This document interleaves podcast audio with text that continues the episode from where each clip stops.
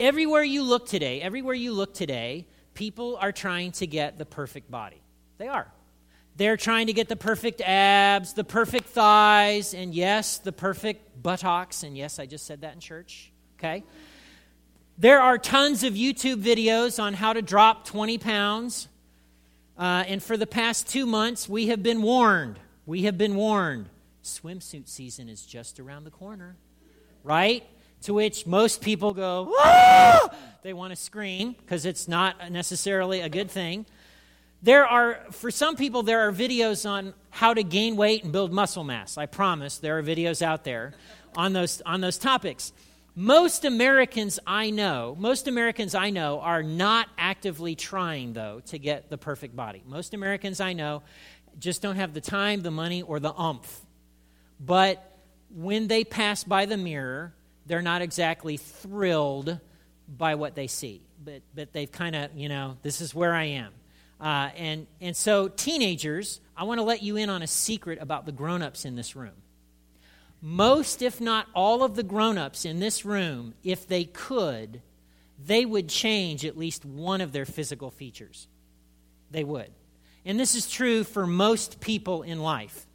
For the longest time, I prayed and I wanted, God, make me bigger. There's a picture of me. I actually like the body I have now more than I liked the body I had at 20, only because there's more of it.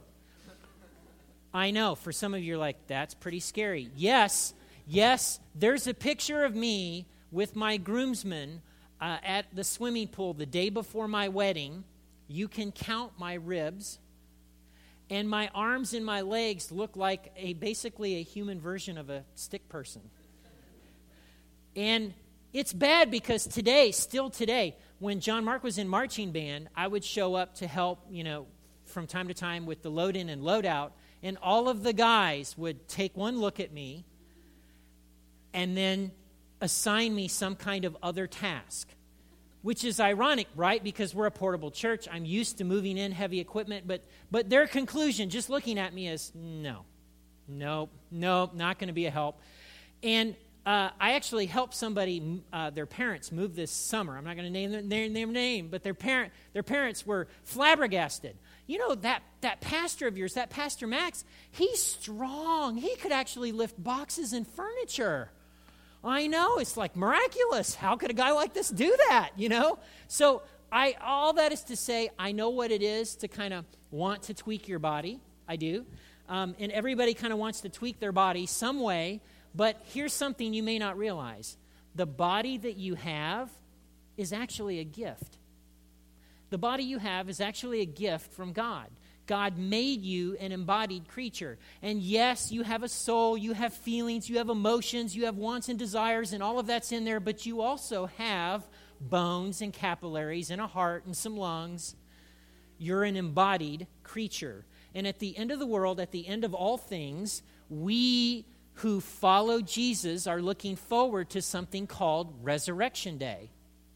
Resurrection Day, the day when all who have put their faith in Jesus Christ get an imperishable body, whatever that means. And we're going to flesh that out in a minute. Most Americans, though, don't realize this. You want to know why? Most Americans are Platonists. They're Platonists. For those of you that went to college, you may recall studying a Greek philosopher named Plato. Plato. He's famous because in The Princess Bride, Vizzini says, Plato, Aristotle, idiots, I tell you. Okay? Plato's also famous because he has a closet, apparently in Lexington, where you can get really fashionable clothes at low prices. Plato is also famous because of the views that he had about human nature. Plato believed that humans were comprised of two parts a body and a soul. The body goes away and it doesn't last. The soul lives forever. So one is temporal, one is eternal, and, and he made this distinction between physical and spiritual. And so Platonism, Platonism, and that idea that, that, that the world is two things, physical and spiritual, and that, that the spiritual is, is the real thing and the physical is, you know, not something that you should really enjoy and it's, you know, oh, it's less. That's actually Plato. That's not what the Hebrews believed. It's not what the Bible consistently teaches, but Platonism kind of snuck its way into the church in the Middle Ages and has flourished ever since. So that today, today you'll hear, uh, and even in American history, we talk about, I'm going to shed this mortal coil. I've got news for you. You get a new coil. You don't just shed it, I mean, you get a different coil. you were made an embodied creature. And in the resurrected life, you're going to be an embodied creature. You get a body, body, body in you that's your one thing. Okay? So I'm to I want to flesh that out. Platonism creates this false dichotomy between physical and spiritual. I believe the Bible teaches something better. It affirms the resurrection of Jesus, that the resurrection of Jesus is the first of many, and that when Jesus returns on resurrection day, we will get imperishable bodies and live a new life on a new earth. For some of you, are like, I can't believe you're saying this. This is heresy. I challenge you, research it, meet me for coffee. We'll talk about it, but I guarantee this is biblical orthodox theology. All right, so open your Bibles to 1 Corinthians chapter 15. 1 Corinthians chapter 15. 1 Corinthians 15. And we're going to start in verse 20, and then we're going to go through verses 42 almost to the end of the chapter. So, and they'll put that verse on the, on the board. So, Paul, in writing this letter, he's an apostle, and he's writing this letter to the church in Corinth, and he says this But in fact, Christ has been raised from the dead. He is the first of a great harvest of all who have died. Some translations say he is the first fruits. But the key is what are these two words right here? Great harvest. That's many. That's and that's what we're going to get into in just a minute. Jesus, when he rose from the dead and his resurrected body, what we're promised in the Bible is that we're going to get a body like that. I know it's kind of strange and also kind of awesome. So let's flesh this out. Verses 42 and following. All right? Actually, let's start at verse 35. 35, sorry. So, chapter 15, verse 35. Someone may ask, how will the dead be raised? What kind of bodies will they have? You were just asking those questions yourself. What a foolish question, he says. When you put a seed into the ground, it doesn't grow into a plant unless it dies first. And what you put in the ground is not the plant that will grow, but only a bare seed of wheat or whatever you're planting. Then God gives it a new body, the new body he wants it to have. A different plant grows from each kind of seed. Similarly, there are different kinds of flesh one kind for humans, another for animals, another for birds, another for fish. There are also bodies in the heavens and bodies on the earth. The glory of the heavenly bodies is different from the glory of the earthly bodies. The sun has one kind of glory, while the moon and stars have another kind. And even the stars differ from each other in their glory. That's kind of some strange first century analogy going on here. Can we admit this? People don't talk this way in America in 2015. But if you look, there's a word that keeps coming up different, different, different, different, different, different. So there are a couple of things about this resurrected body. Thing number one, it's different than the body you have now. But like a seed that's planted into the ground and becomes a plant, let's say that you put a seed of corn into the ground. The corn doesn't all of a sudden become avocados, right? Because it's corn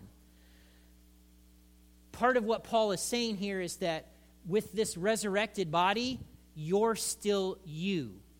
You don't change you, you're still you, only now you're this you have this resurrected body. So there's a continuity of you. Uh, I, I learned recently from some of my medical friends that the cells in your body are all brand new. What is it, every three or seven years? So that there's not a single cell in your body that was around 10 years ago. So you're completely new at a molecular level.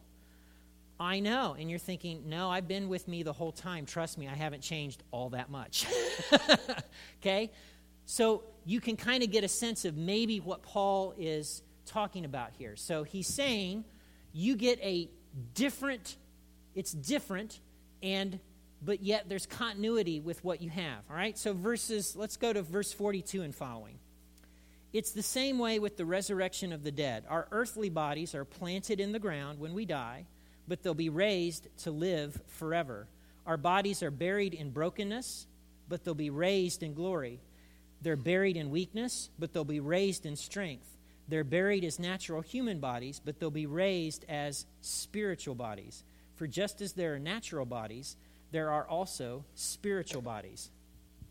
Again, most people, when they read this, they put on a pair of glasses that say Plato.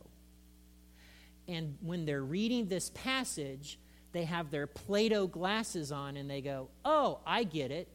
Physical and spiritual. And physical is, you know, doesn't last. Spiritual is, you know, woo, and but it lasts. Got it. That's Plato. Notice there's another word that the translators use here natural human bodies. That particular word, I want to make sure I get this right. It can also be translated being, it can also be translated animated life. Um, so, in looking at this passage, uh, N.T. Wright, who's a theologian, he says this. He says, You could ask the question about a ship is this a wooden ship or an iron ship? And when you ask that question, you're asking, what kind of material is this ship made of? He said, now another kind of question you can ask is, is this a steamboat or is this a sailboat? And when you ask that question, you're asking, what kind of energy drives the ship?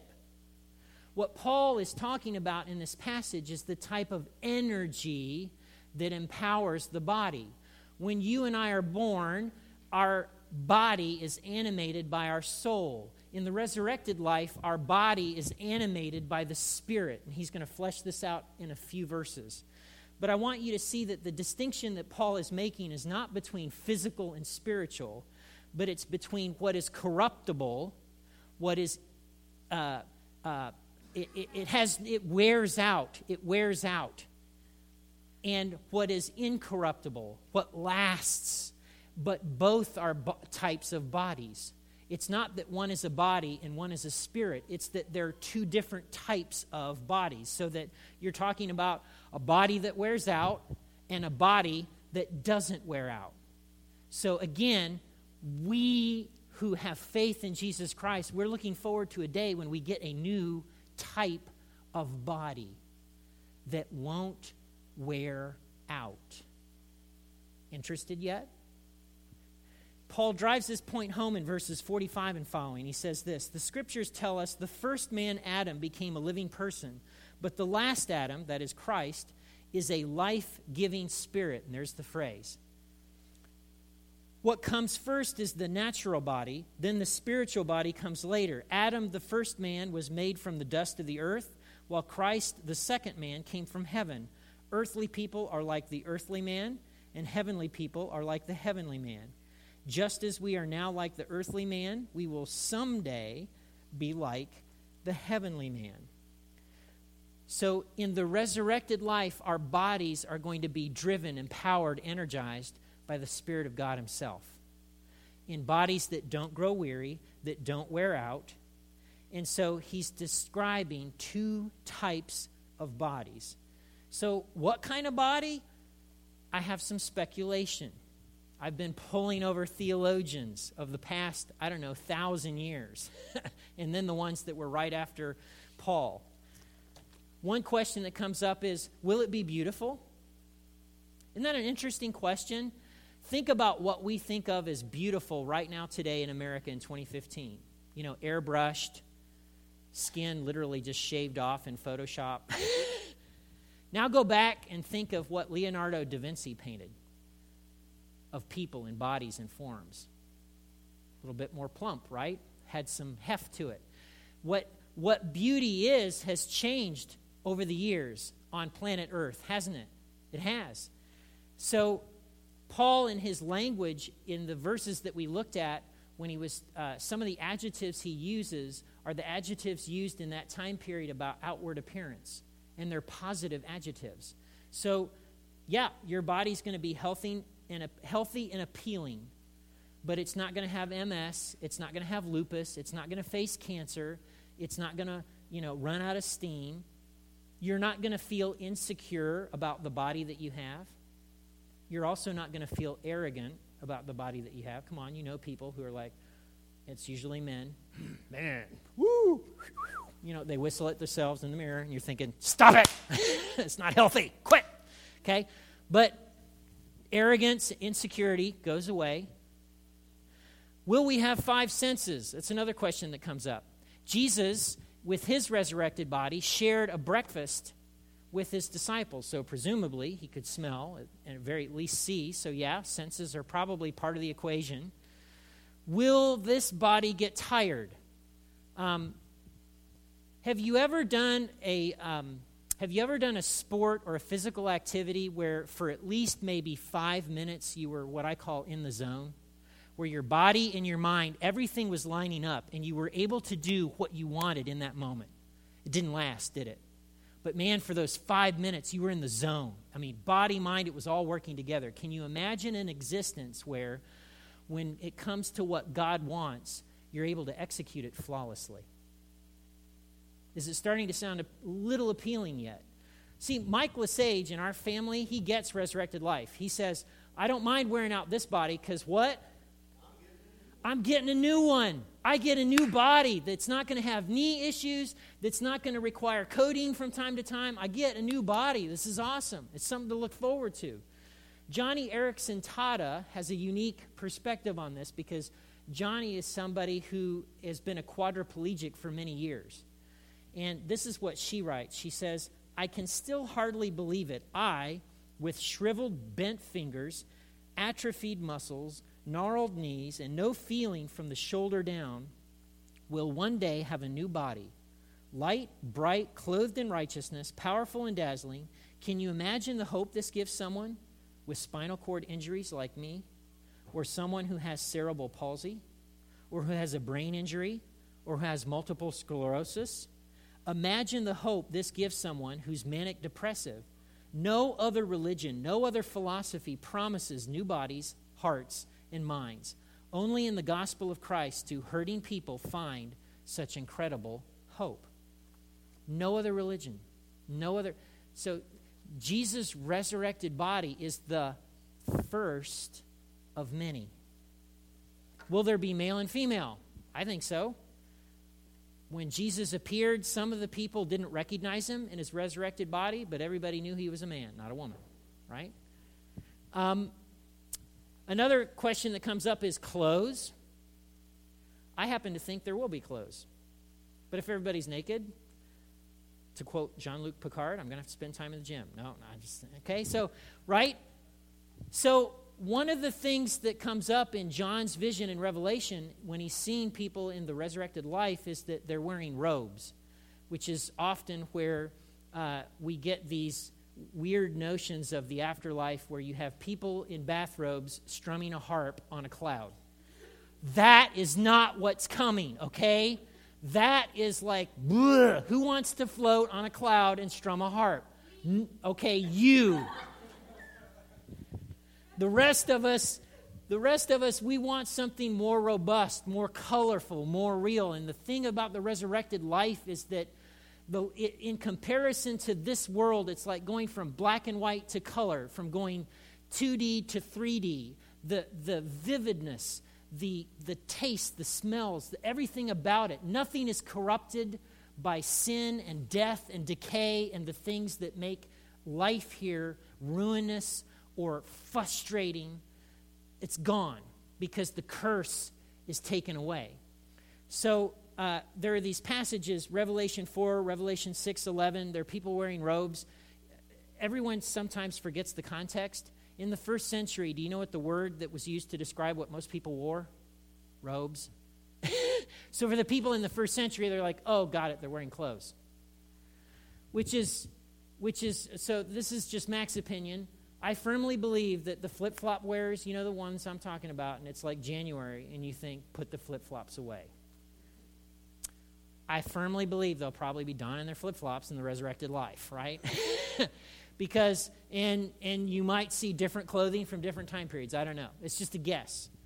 So, why would I speculate about these kind of things? Because I want you to start thinking. I want you to, your wheels to turn. What will it be like to be me on a new earth where God's rule is firmly established, where love carries the day, where there isn't the kind of stuff that I got to wade through now, the angst in relationships, the selfishness, the lying, the cheating, all that stuff, where people are cruel to each other.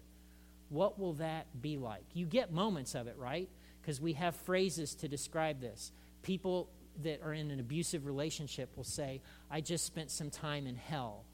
And then there are people who go off and they do this family trip, and maybe they've got this little cabin by the lake and they call it their little slice of heaven.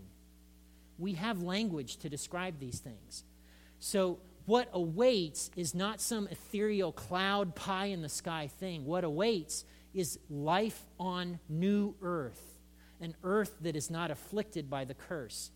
So, here's, here's the takeaway, and I don't want you to miss this. Your spiritual life is not different from your regular life. Again, that's Plato. That's not Christianity. In other words, well, you know, sometimes I do spiritual things. I read my Bible, I pray, I go to church. And then I've got my regular life. You know, I go to work, I'm married, I, you know, whatever. No, no, no, no, no. You're you all of you, body, soul, spirit, however you're made up, you're you, one you. You're an integrated life. Your life is an integrated life. There's no such thing as spiritual over here and regular over there. It's all one thing. It's integrated. Luther knew this. Calvin knew this. It's why they talked about the sacredness of marriage, the sacredness of vocation and work, the sacredness of family life. Because when you're drinking coffee with your family, that's actually a sacred thing. You living life, it's one integrated thing.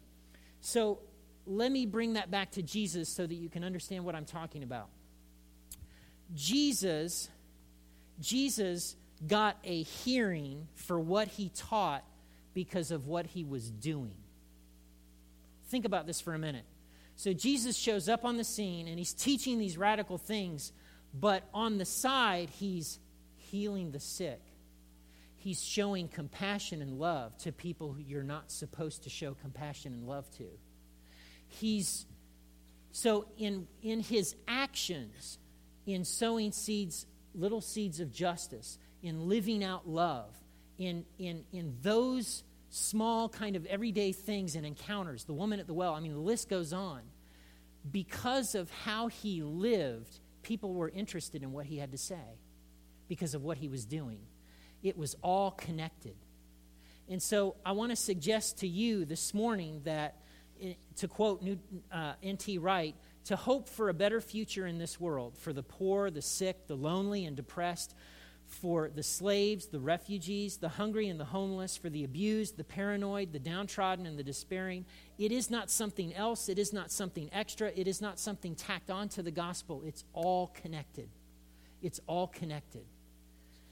I want to suggest to you that your integrated life may very well give someone else a picture of God. Right? Just like Jesus, what, how you live and what you do may, in the eyes of someone else, gain you a hearing to talk about the gospel, to talk about who God is, to talk about how life works. And I want to suggest to you that someone is watching you. Someone's watching you. They are. And so, would you give them a good picture? I know it's not about flawless performance. We, this isn't a church that emphasizes you got to be perfect and follow this long list of rules, but it is about reflecting Jesus. At the end of your life, at the end of this long trajectory, you want people to say at some level, well, despite all the quirkiness, despite the personality, boy, they reminded me of Jesus. Boy, they reminded me of Jesus. That's the epitaph you want. And so I want to suggest to you that when you're spending time with an, your older neighbor whose kids live in Cleveland and only come down once a year, and she's talking your ear off, and you think, I got to go, I got to go, right? In that moment, there's some God things going on. You're conveying value to someone. I want to suggest to you that when there's a wrong at school and you're like, the school can't operate this way. They've got to change this policy. And you've got that bee in your bonnet. That's justice. Fighting for justice. I want to suggest to you there's God in that. It's not regular life and then spiritual life, it's all life. When someone's struggling or they're sick or they just had a baby and you make a meal or you take the younger kids for a few moments. I know it's a small thing, but remember, see, there's God in that. There's God in that. So, we as a community of faith, we believe and we affirm that when Jesus comes back, he's coming back as king, he's coming back as judge, and he's coming back to give all those who've put their faith and confidence in him resurrected bodies imperishable bodies, incorruptible bodies, life with Him on the new earth without the taint of sin and death. That's no small thing. That's a good thing and a great thing.